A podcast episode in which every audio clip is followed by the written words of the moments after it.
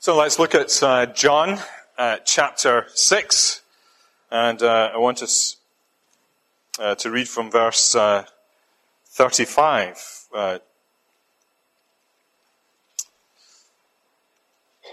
down to 40, I think. So, no, 48, we're going to do 48.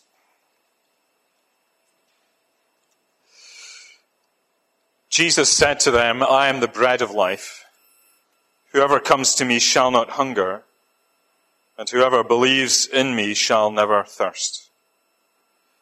But I, but I said to you, that, to you that you have seen me and yet do not believe.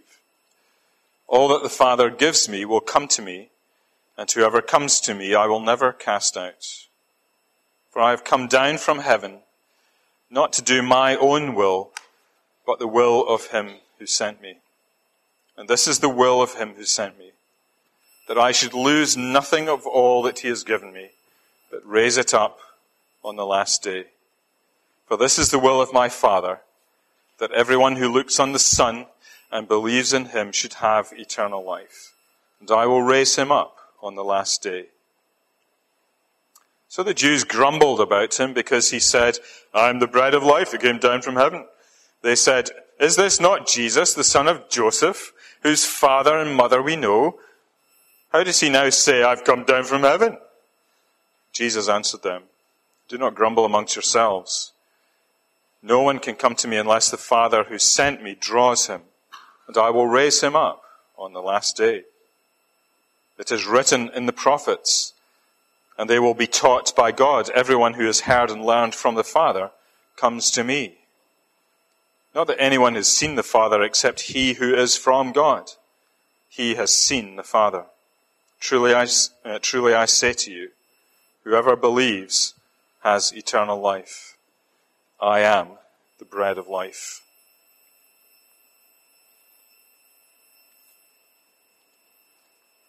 So it's our, our habit this time of year to, to spend some time thinking about uh, the coming of the Son of God into the world.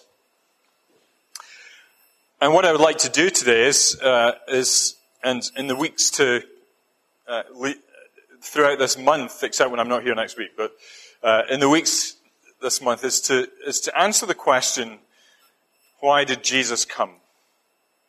And it could be very simply stated. Maybe you're thinking, yeah, I know the answer to that. but there are many ways that Jesus answers that question. And it's very important that we get a full orbed grasp of why, why Jesus came. Why did Jesus come into the world?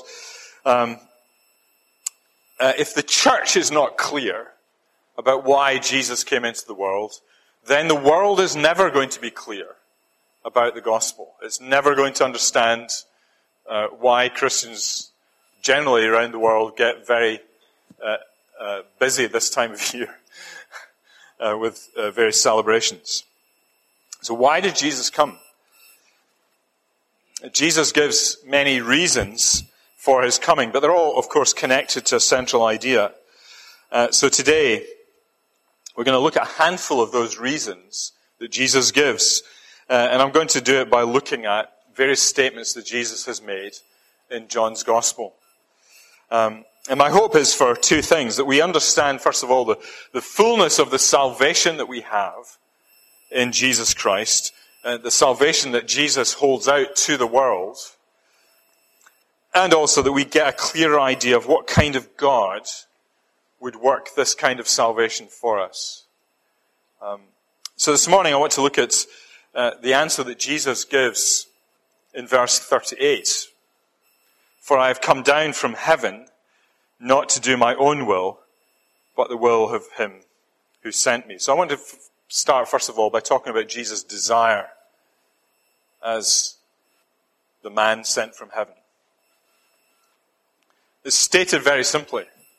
He came to do the will of his Father, the one who sent him. He's speaking about his God in heaven. And this God has spoken uh, through his prophets in the ages past in various kinds of ways about the kind of God that he is, he is. He has spoken about the, his promises and his plans for humanity, his plans for salvation and redemption. So this big, thick big bit at the beginning of the Bible, the Old Testament, is full of God speaking about his purposes and his plans for salvation that's going to be worked out through a number of key people. So you, you see there are certain characters in the Old Testament that, uh, that crop up. But the fruition of all of that, the, the flowering, if you like, of that uh, plant that has been growing in the Old Testament, is the coming of Jesus Christ. And uh, God made sure that Jesus' arrival was announced in advance both through the prophets and then to Mary. Uh, you may remember in, John, in, Luke chapter 1, Gabriel appearing to Mary, uh, and to her surprise, perhaps, uh, being told that she was going to bear a son, and that son was going to be the son that would sit on the throne of David. Uh, that was promised in 2 Samuel chapter 7, and uh, Mary uh, submits herself to, to the glory of God and accepts that Jesus, uh, that our son is going to be the Savior, this King. And then when Jesus is fully grown and his time has come to go to public, go public at his baptism, remember? Uh, Matthew chapter 3, Luke chapter 4, and so on, uh, Mark chapter 1. That voice comes from heaven. It takes up those words of of Psalm 2 and uh, Isaiah 42, where God says, God the Father says, This is my beloved Son, with whom I am well pleased. And Jesus is then sent, first, first part of his ministry, is to be sent into the wilderness by the Holy Spirit.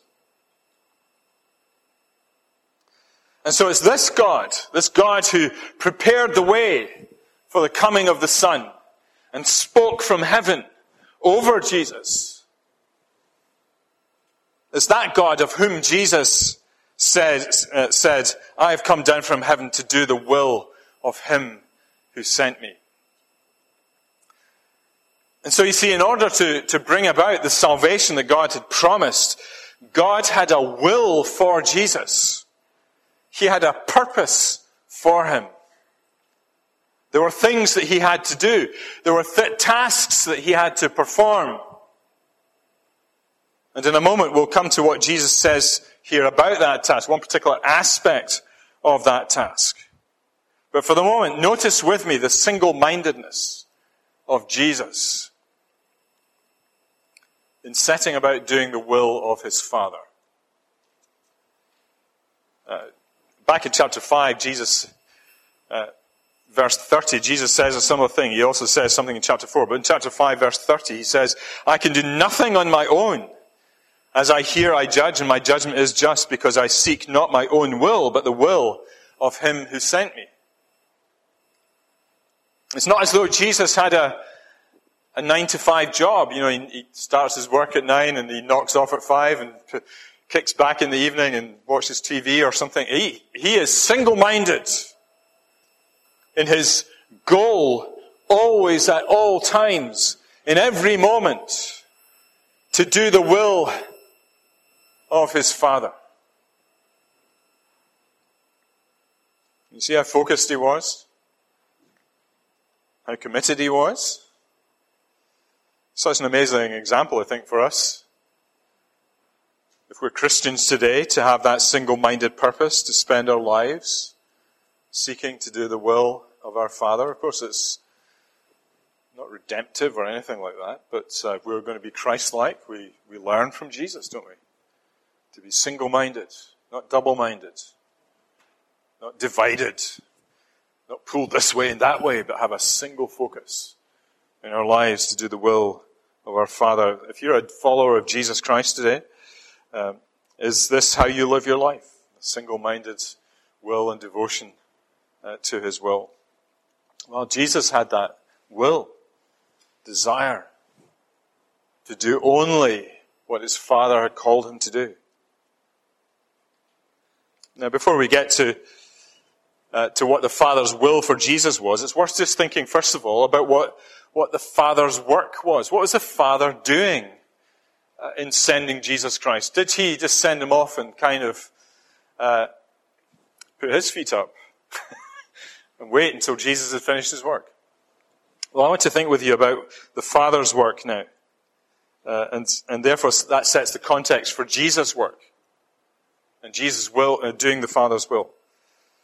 Uh, that verse I read in, in 530, um, we get a hint of uh, that the Father is doing something. Because Jesus says there, I can do nothing on my own. I can do nothing on my own. You see, the Father was also at work with Jesus in his life. The Father was at work bringing about salvation. And if we're, if we're Christians today, there are many ways in which we can, we may describe our own salvation. We may describe, you know, you know, people stand, sometimes stand up and give testimony to how they have become Christians. And we may describe the, the events that have led up to uh, receiving salvation. Uh, maybe we can talk about all the struggles we had and the, the problems we faced and the, uh, the tension that there was before we finally said, I want to follow Jesus Christ. Uh, we may even describe the actions of our work. We may say, I made a decision for Christ. And I think, you know, seen in a certain way, that's true. Or I, you know, I went forward at a meeting or something, or I put my hand up, or I sat alone as, as I did, you know, and I prayed to God and, and received Christ as Lord and Savior. Uh, we can d- describe all of these different ways that we, we come uh, to salvation. These are all interesting stories that we can tell, but what we must learn and understand is that salvation into eternal life, first and foremost, is a work of God. It's actually God who is doing the work. And I want to show you just what it is that the Father is doing in saving people. Let me just look with you at three verses. Um, look at verse 37 that we read. Jesus says, All that the Father gives me will come to me. Notice what the Father does here. It's like the Father takes people and he gives them to his Son.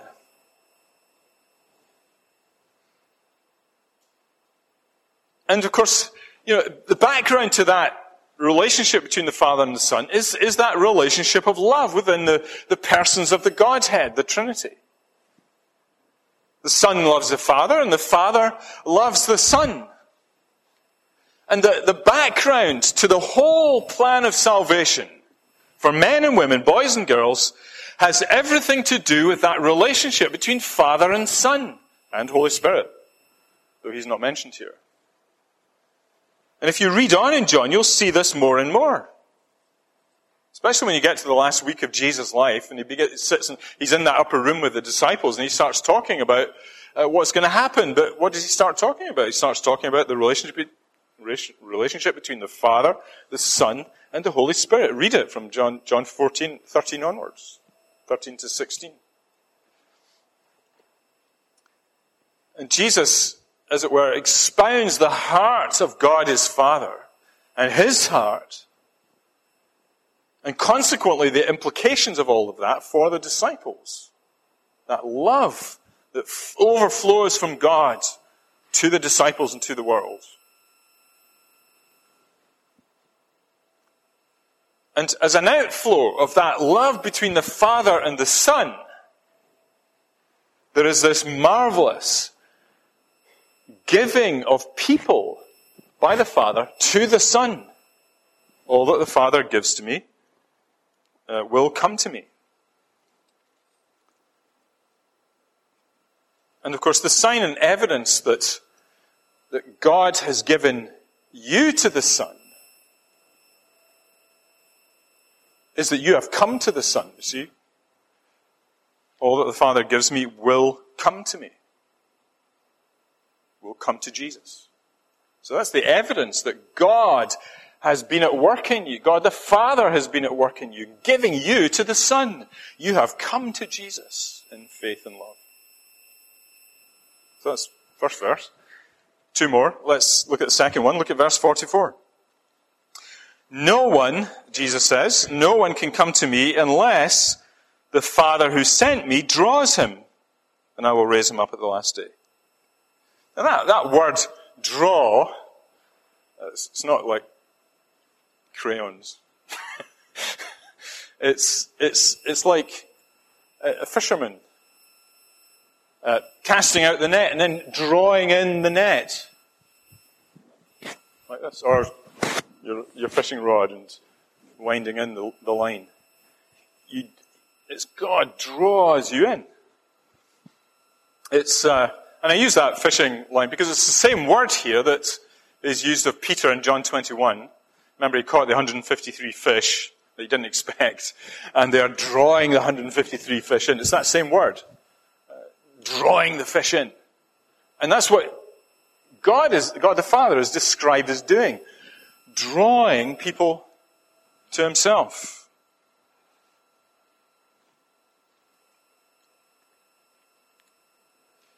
And the way that, therefore, that people are saved is that God does this work of drawing in. And he says, unless you're drawn in, you, you're, you're not saved. You need to be drawn in. Only, only the Father can do it.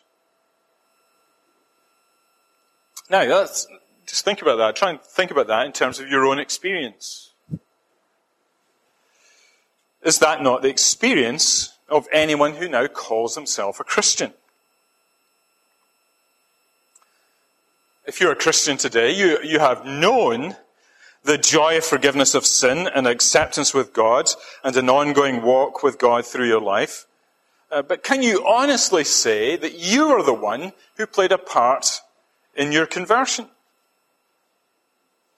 Surely the only part that you can say that you played in your conversion is the wriggling of the fish trying to get away. Is that right?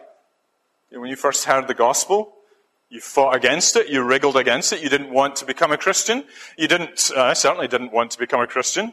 It had too many implications when I was a, uh, a student. And you try and escape his drawing power. You're like a fish trying to get off the hook. Uh, C.S. Lewis, uh, the, the, great Christian philosopher and uh, literary expert, uh, last century, uh, described his own way of becoming, uh, when he became a Christian. He put it this way. He says, eventually he gave in. I gave in and admitted that God was God. Perhaps that night, the most dejected and reluctant convert of all England. Uh, he was like a wriggling fish for years. Eventually he said, God is God. And I've come. But see, the thing is, when God does start to draw you in, there's no amount of wriggling is going to get you off the hook. The deal's sealed, as it were. And don't you rejoice that that's true? I certainly do. When God draw, sit, starts to draw you, you're in. You're coming home. I wonder if you maybe feel that today. Do you feel the draw of God in your life? Uh, maybe you're not a Christian and you're present here today, but inside you're wriggling to get away. You don't really want to, uh, to come to God. But maybe you just can't get away because there's something that's drawing you to Jesus Christ. That's what the Father does. He draws people out and he gives these people to his Son, Jesus. Third verse, verse 45. It is written in the prophets, and they will be taught, uh, and they will all be taught by God. Everyone who has heard and learned from the Father comes to me. This gives us the idea that of how God does the drawing.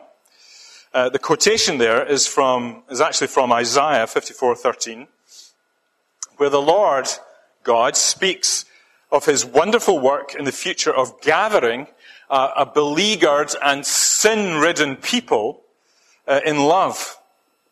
And a crucial part of that gathering that God does is He teaches His people. So how does God draw people to His Son and give them to His Son? How does He do it? Through the Word of God proclaimed. through the preaching and the teaching of the Word of God. And that's the main thing that Jesus was doing. Here, he's, uh, he was, when he entered into his ministry, he started preaching and teaching. That is why he came, he said in, in Mark 138. And it's the same today, through the ministry uh, of the Word and the preaching of the gospel uh, and the sharing of the gospel, uh, the drawing power of God is at work amongst his people, drawing people to Jesus Christ. That's why the ministry of, of the word is so important in a church. Uh, is whether it's in public like this we're doing just now, or whether it's privately as we open up the Bible and speak to one another about the Bible and uh, what we're learning in the Bible and sharing with other people. Uh, it's the means that God uses to draw his people to his Son.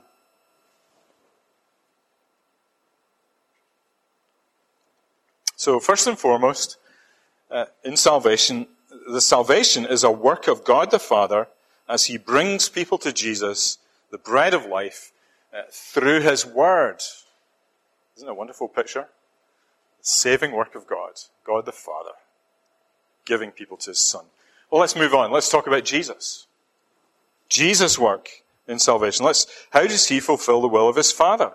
Three things about Jesus. Firstly, firstly to say, um, if you haven't noticed already, He came from heaven, verse 38. Uh, I've, I have come down from heaven. Just think, let that sink in for a moment. Uh, we read the Chalcedonian Creed a moment ago, but this, this is where it comes from. He came down from heaven. Um, and you say to yourself, is he not just a man? That is what the Jews were saying. Isn't he just a man? He comes from, uh, isn't he son of Joseph and so on? Um, but the, here's the thing. There's, there's no person on earth that ever has been or will be about whom you can say he came from heaven. Every person that exists in the world or has existed except Jesus has been knit together in his or her mother's womb and that body and soul has been created. Nobody has come from heaven. But Jesus came from heaven. Jesus came down from heaven. Now, of course, Jesus has a body and a soul. He's been He's taken them on to himself. He's, he's taken that nature, human nature, and he's uh, in a, a union which we struggle to understand, a union between God and man. He has become the God man, one person. But what Jesus is, is, is the intervention of God into heaven, into, into history. So Jesus came down from heaven. But what was the goal of this entry into human history and the consecration, his consecration to the will of his Father? Well, look at verse 39. And this is the will of him who sent me. This is the will. Jesus defines it. That I should lose nothing of all that he has given me, but raise it up on the last day. So, on the one side, you've got the Father taking people and giving them to his son. And Jesus, on the other hand, is saying, I'm receiving these people and I will lose none of them. I lose none of them. He doesn't drop any. He doesn't leave them behind.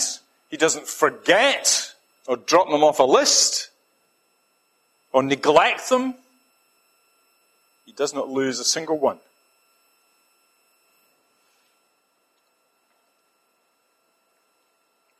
I was thinking about that 153 fish in John 21. Thinking, why, why is it that John mentions 153 fish?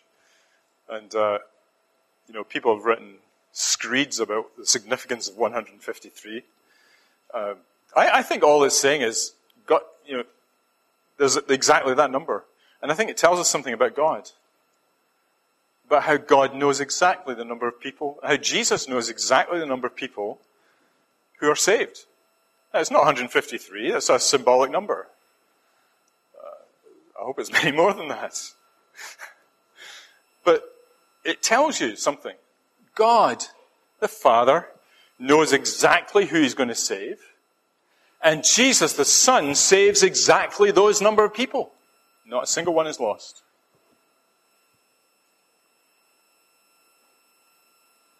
That's a wonderful truth, which, when you trace it back, is a wonderful comfort to every Christian. Am I in Christ? Am I with Jesus? Am I His? Then I am the Father's. If that's yes, then you belong to the Father. Indeed, we realize it all started with the Father. There's no place for this idea that sometimes people have that Jesus is the nice one in the Trinity, and he, he's willing to save everybody, but the Father has a, a limited number of people. Uh, Father and Son are single-minded in their goal to save this number of people, and they're completely identified in their will to save those people. It has its origin in the love of God. Remember, it's the outflow of the love between the Father and the Son that these people are saved. Here's the third thing about Jesus. That through Jesus, all who have been brought to him will have eternal life and be raised up on the last day. That's there in verse 40. This is the will. It's the second definition. This is the will of my Father, that everyone who looks on the Son and believes in him should have eternal life, and I will raise him up on the last day. The life that we receive is a life that begins now through the power of the Holy Spirit. You read that in John chapter 3.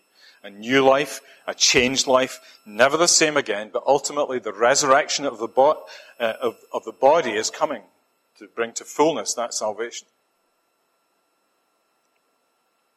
I, I hope you believe in the resurrection, by the way. Um, I, I, remember once having some Jehovah's Witnesses visit our house, and um, it's a while back now, but uh, I remember the lady told me how she had been converted out of nominal Anglicanism and became a Jehovah's Witness. And she had realized that in becoming a Jehovah's Witness that uh, there was such a thing as the resurrection of the body. But then she said that she had never heard this in an Anglican church, the, the Anglican church that she used to attend. So she assumed that Christians didn't believe in a resurrection of the body. I hope everybody here believes in a resurrection of the body. Um, but this Jehovah's Witness thought I didn't believe in the resurrection of the body. So we had a rather strange conversation where she was trying to convince me how wrong I was, and I was trying to convince her that, well, actually, I believe in the resurrection of the body. It's clear as day in Scripture. Um, people just need to read the Bible, that's all. And it's amazing the number of Christians that don't read their Bibles. Do you read your Bible? Do you read it every day? Are you trying to put the bits together form the big picture, fit the bits of the jigsaw together. You'll never do it if you just read it here on Sunday and not pay that much attention to it, perhaps. But read the Bible. Read it every day. Fit it together. There is a resurrection to come. Salvation consists of the new birth now by the Holy Spirit and resurrection of the body hereafter. And this is Jesus' work. This is Him doing the will of His Father. To receive all that the Father has given Him, all the people that the Father has given Him, to lose none of them, and to raise them up at the last day. See how cast iron the whole thing is in Jesus' mind? This plan of salvation? He just needs to do the will of his Father. It's an amazing plan of salvation. God plans it, fishes people out of the world, and Jesus takes them and guarantees that they are raised to eternal life. Do you want to come to God? Do you want to be saved by Jesus Christ? And if you, if you, if you do want to do that, how will you know that you'll be saved? So this brings us to our final point this morning. All who believe shall be saved. All who believe shall be saved. This is what Jesus is doing. This is how it works out in the human, in human beings. They believe and come to Jesus. This is where it all comes down to earth, as it were, in, in our application. Um, everyone who believes in him should have eternal life, and I will raise him up in the last day. The way that God does the drawing is principally about moving your heart to believe. How does God do the drawing? He moves your heart to believe in the Lord Jesus Christ. That's what he means by looking on the Son. It is a looking, it is a seeing, and it is a believing what you see. Uh, just to dig a little bit deeper, you, you, you may have noticed that the, this passage was surrounded by the idea that Jesus is the bread of life. And believing in Jesus is also related to a hunger that people feel. We're going to talk about thirst this evening. Come back and let's hear what Jesus says about that. But here he's talking about hunger. And it's a hunger that people will feel all the more as they come to Jesus. What is, how do you know that you believe in the Lord Jesus Christ? There is a kind of hunger that you cannot put down. You know, when you're, when you're hungry, it's, it's not like there's some kind of message comes up in your Fitbit or something. Oh, I'm hungry and I better go and eat something. Uh, you, you have a feeling. It's hard to define, isn't it? But you kind of know when you're hungry. It's the same when you believe in the Lord Jesus Christ and you want to go to Him. There's a hunger there that you cannot shake off. That's what belief is like. Um, you know, and when you're hungry, uh, you know, you, you know, you get that. Sometimes you smell the smell of freshly cooked bread or something. You think you start, you start dribbling, salivating, and uh, this is the kind of thing that happens with Jesus. When God presents his son to people, there's a kind of hunger reaction when God is at work. There are people whom God plans to give to his son who have a need, uh, but for a time it doesn't bother them. But then when the time is right, they are presented with Jesus and suddenly they feel really hungry.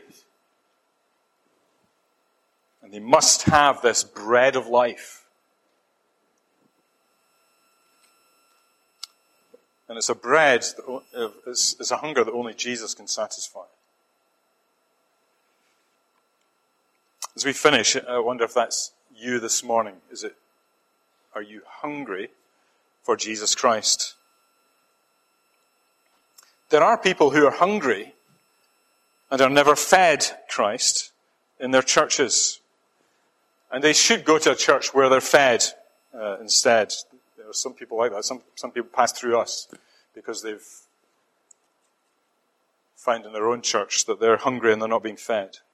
There are also people in churches who are offered the bread of life, but they're simply not hungry for Him. I hope and pray that you, every one of you, is hungry this morning for Jesus. It's a sure sign that God is at work in you. Don't resist. Come to Him and be fed. Let's pray. Father, thank you for this wonderful passage. Thank you for the wonderful work that you do in drawing people and giving them to your Son. Thank you that for many of us in this room, we have experienced that drawing power. We have felt that hunger. We have come to Jesus and discovered that He satisfies our souls. We pray that it be true of all of us. Jesus' name, Amen.